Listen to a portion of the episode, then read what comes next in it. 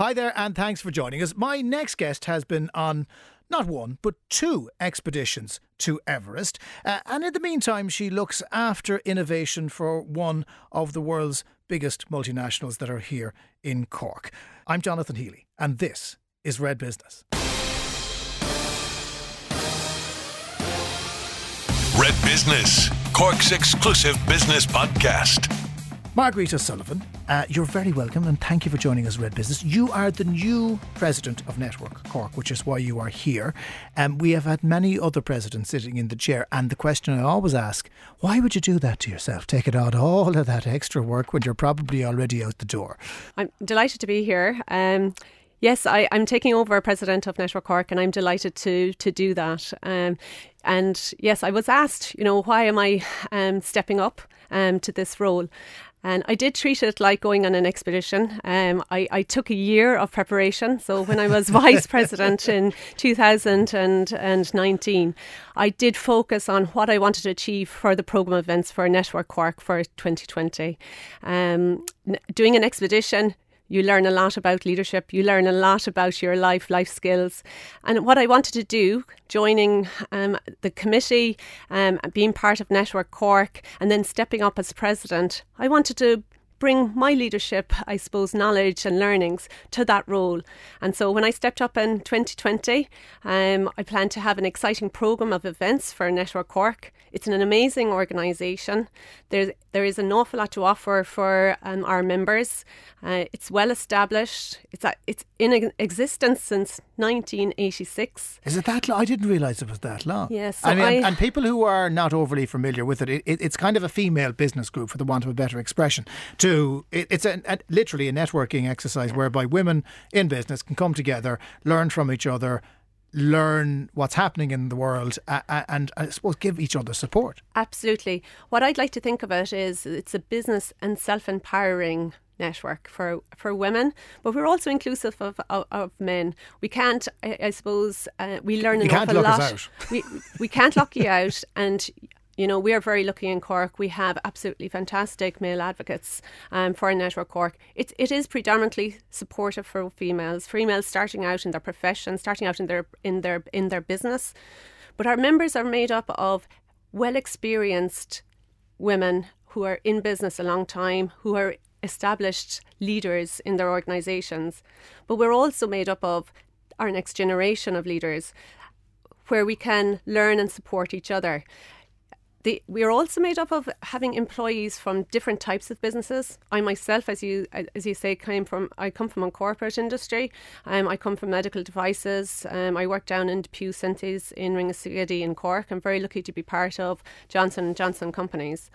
Uh, there's also other um, corporate members um, and members from a whole um, sector within the, the Cork area let's uh, you mentioned your job there. Now you are a senior innovation engineering manager. Now i'm not sure what that title involves. We'll get to that in a minute.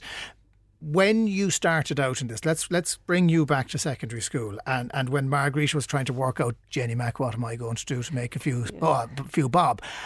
What choice did you make that brought you to the role that you're in right now Yes, which was which was really steered by my mother, who who wanted me out there working at a very young age, um, and so she, you know, we we worked and, and got a work experience in in. I came from a farming background. My aunt was a pharmacist um, in Mallow, so I worked in her shop um, as a, an assistant there. So I learned business very early. I was very interested in science, so I did science and I did a science degree. I went on to do nutrition. And then I thought, well, what are my options? And at that time, I suppose you think that you're going to be in a science role or a quality role. And I was very lucky to join um, Johnson Johnson as one of my first jobs and my first roles. I won't say how far back, but it's I'm, I'm in the industry now. Um, about 19 years, so you can, you can, you can calculate there, yeah. calculate that. But um, I did science. Um, I did a master's in nutrition. Um, I worked in um, New Zealand for a year out, and I worked uh, in Tegel, which was a, a chicken company, as a quality controller. So when I came, there's no joined, mention of medical devices yet. By the way, I'm just no, putting that on uh, the record. And and when I came back to Ireland, I was saying, where where can I find my niche? Where can I look?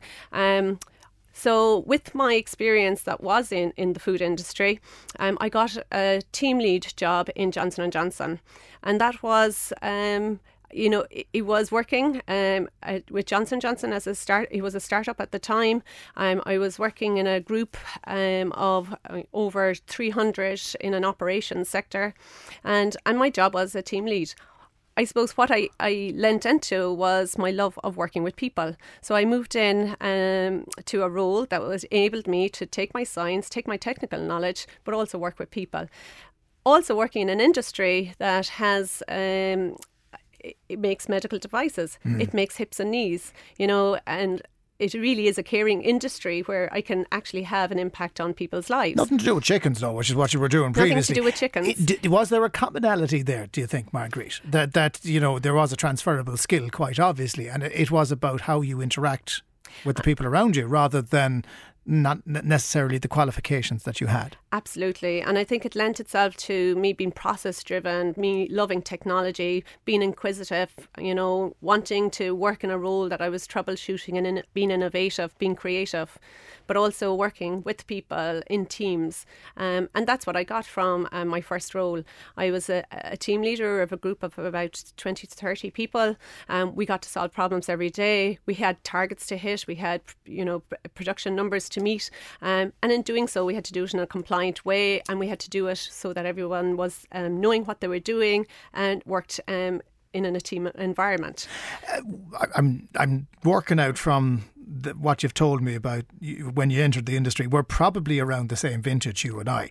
And my overwhelming recollection of of uh, the, my female classmates um, would have been we're the generation that are going to break this, lads. We're the ones who are finally going to destroy the patriarchy, and there will be equality from now on. And of course, it, it, it didn't quite pan out that way uh, so and, far. And, and, saying that, I did join a team, and I was the only female. And my first Christmas party was was was um, joining a, a, um, a, a group, and, which was an all male team.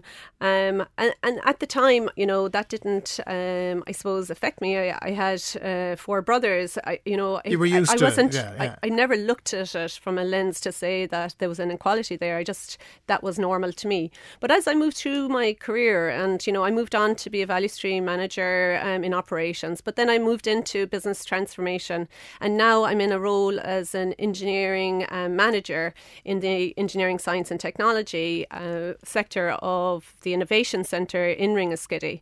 And, and, we do focus on wanting more equality in those roles. And I want to um, ensure that girls take the opportunities um, that that I took, but probably weren't really um, the the norm at the time to follow their passion. Um, if they're interested in science, technology, if they're interested in physics, if they're interested in chemistry, there are very exciting roles that are there now that they can take on. Um, and it's a combination of blending, you know, your interests as a problem solver and being creative and looking at the technology solutions for future problems to where you can go from um, innovation in so many there's so much there for you know work of the future that we need to have that human impact human led um, initiatives. And that's what i want to encourage girls to and females to take up those opportunities as much as i did. Are we making a difference though? Because there, there are things like I Wish and I've been involved in I Wish and you see all those young enthusiastic faces coming in and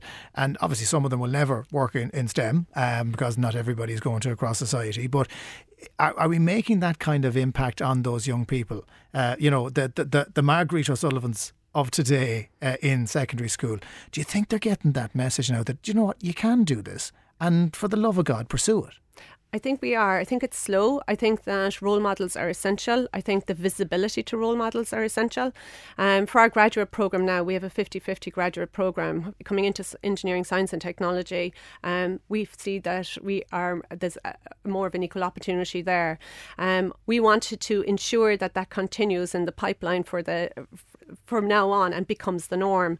Um, we still have, you know, imbalance when it comes to senior roles, and we still have imbalance when it comes to um, progressing through the organisation, and that's because there are barriers there that um, females are leaving the industry, uh, and be it it's, it comes down to what work life balance can offer. Um, and we're changing that. We're changing it through our Reignite program and pre- through But our returnship. Are, are you? Are you? I, I'm I'm going to use the wrong word now, so forgive Yeah. me. Are you disappointed that our generation haven't shattered the glass ceiling?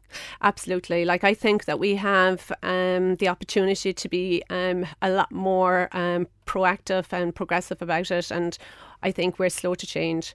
Um, and it is for us to step up and do that. And I think it is for us to become more visible in how we do that.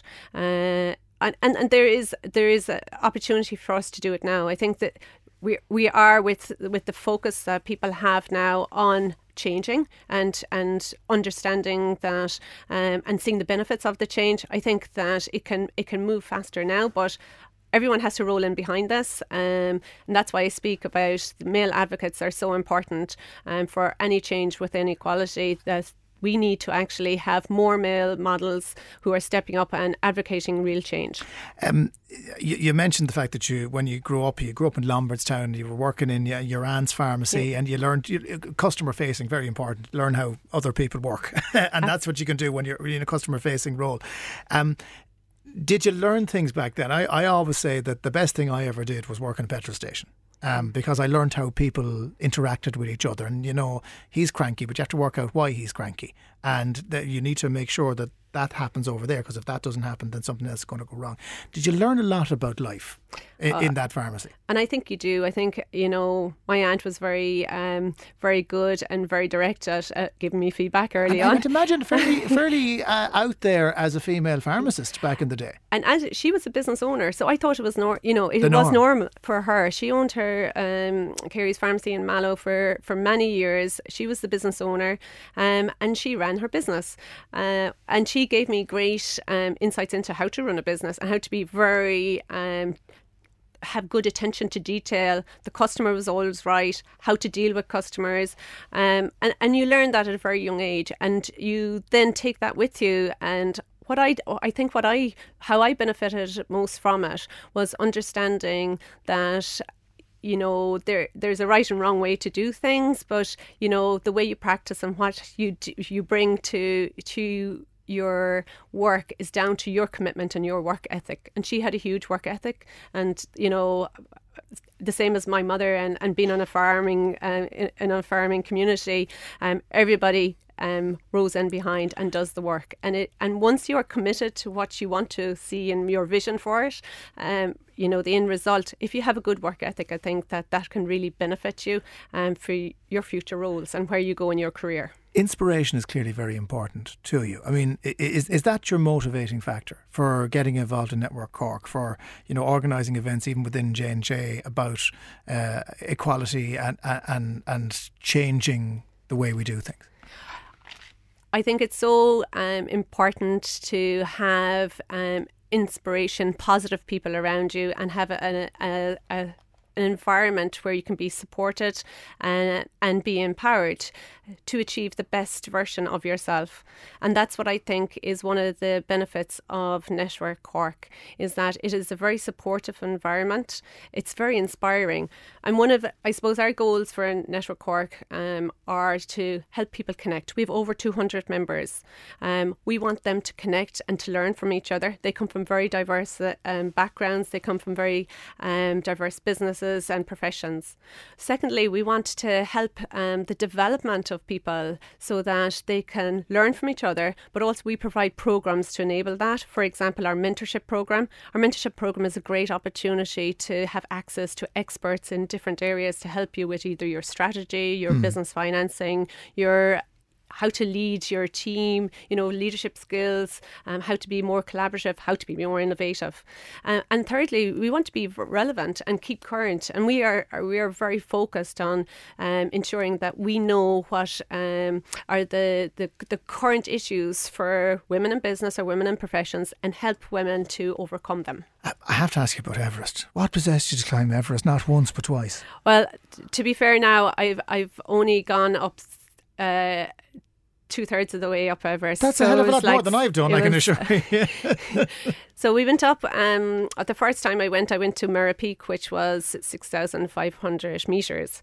Um, the second time, two years later, we went up to seven thousand meters in a, to a range called Baruntse. I mean, uh, look, I, I, the trite answer to this question is why did you do it? Because it's there. Why did you do it?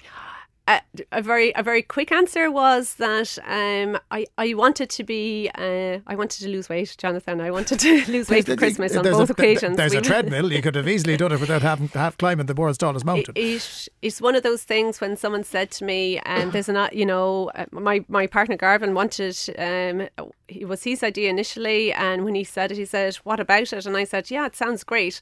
Uh, and then when I had said it to somebody, I was thinking of doing it. It just seemed to become. Um, a goal that I was doing, all, and and and now I had to do it because I had spoken about it and uh, and kind of semi committed to it. But it was a huge opportunity to kind of get time away from work to be able to um, do something completely different to uh, do something which was, um, I suppose, life changing in a way because you're away for 23 days to climb, you know, 700, 7,000 meters. And it's, it's, it's bloody Uh, hard as and well. it I'd hard. Yeah. You're you're living in intense. You're on snow mountains. You're um, walking on crampons. Would you recommend it as a weight loss program?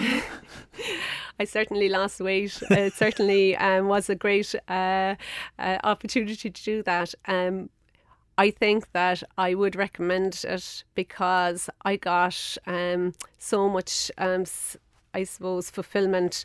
I got to see my resilience in a way that will help me through many things. Um, Or however so- bad it is, it wasn't as bad as. Exactly. Sometimes when people put a challenge in front of you, you're thinking about the challenge and, and your inability to do it instead of maybe your ability to do it. Um, I never thought I would be able to do 7,000 metres and keep walking for 23 days uphill. Um, and um, I did it. So now, you know, you have that self belief that you can overcome a lot of different things and life puts a lot of challenges in your way and this will help you. Your perspective comes from a number of different directions. Uh, you, you also spend time in Calcutta. And, and uh, what brought you there first? I, I always wanted to um, do voluntary work um, in a meaningful way over a, a period of time, and I got the opportunity to do a career break um, from Johnson Johnson and go to Calcutta for three months, um, and I worked uh, in a local with a local family in um, the slums of Calcutta, and it was um, an eye opener. Um, I was never, I'd never experienced that amount of and that type of po- poverty, and um, I worked teaching English and helping um, the man Tapas with Human Wave to support a community that absolutely had nothing.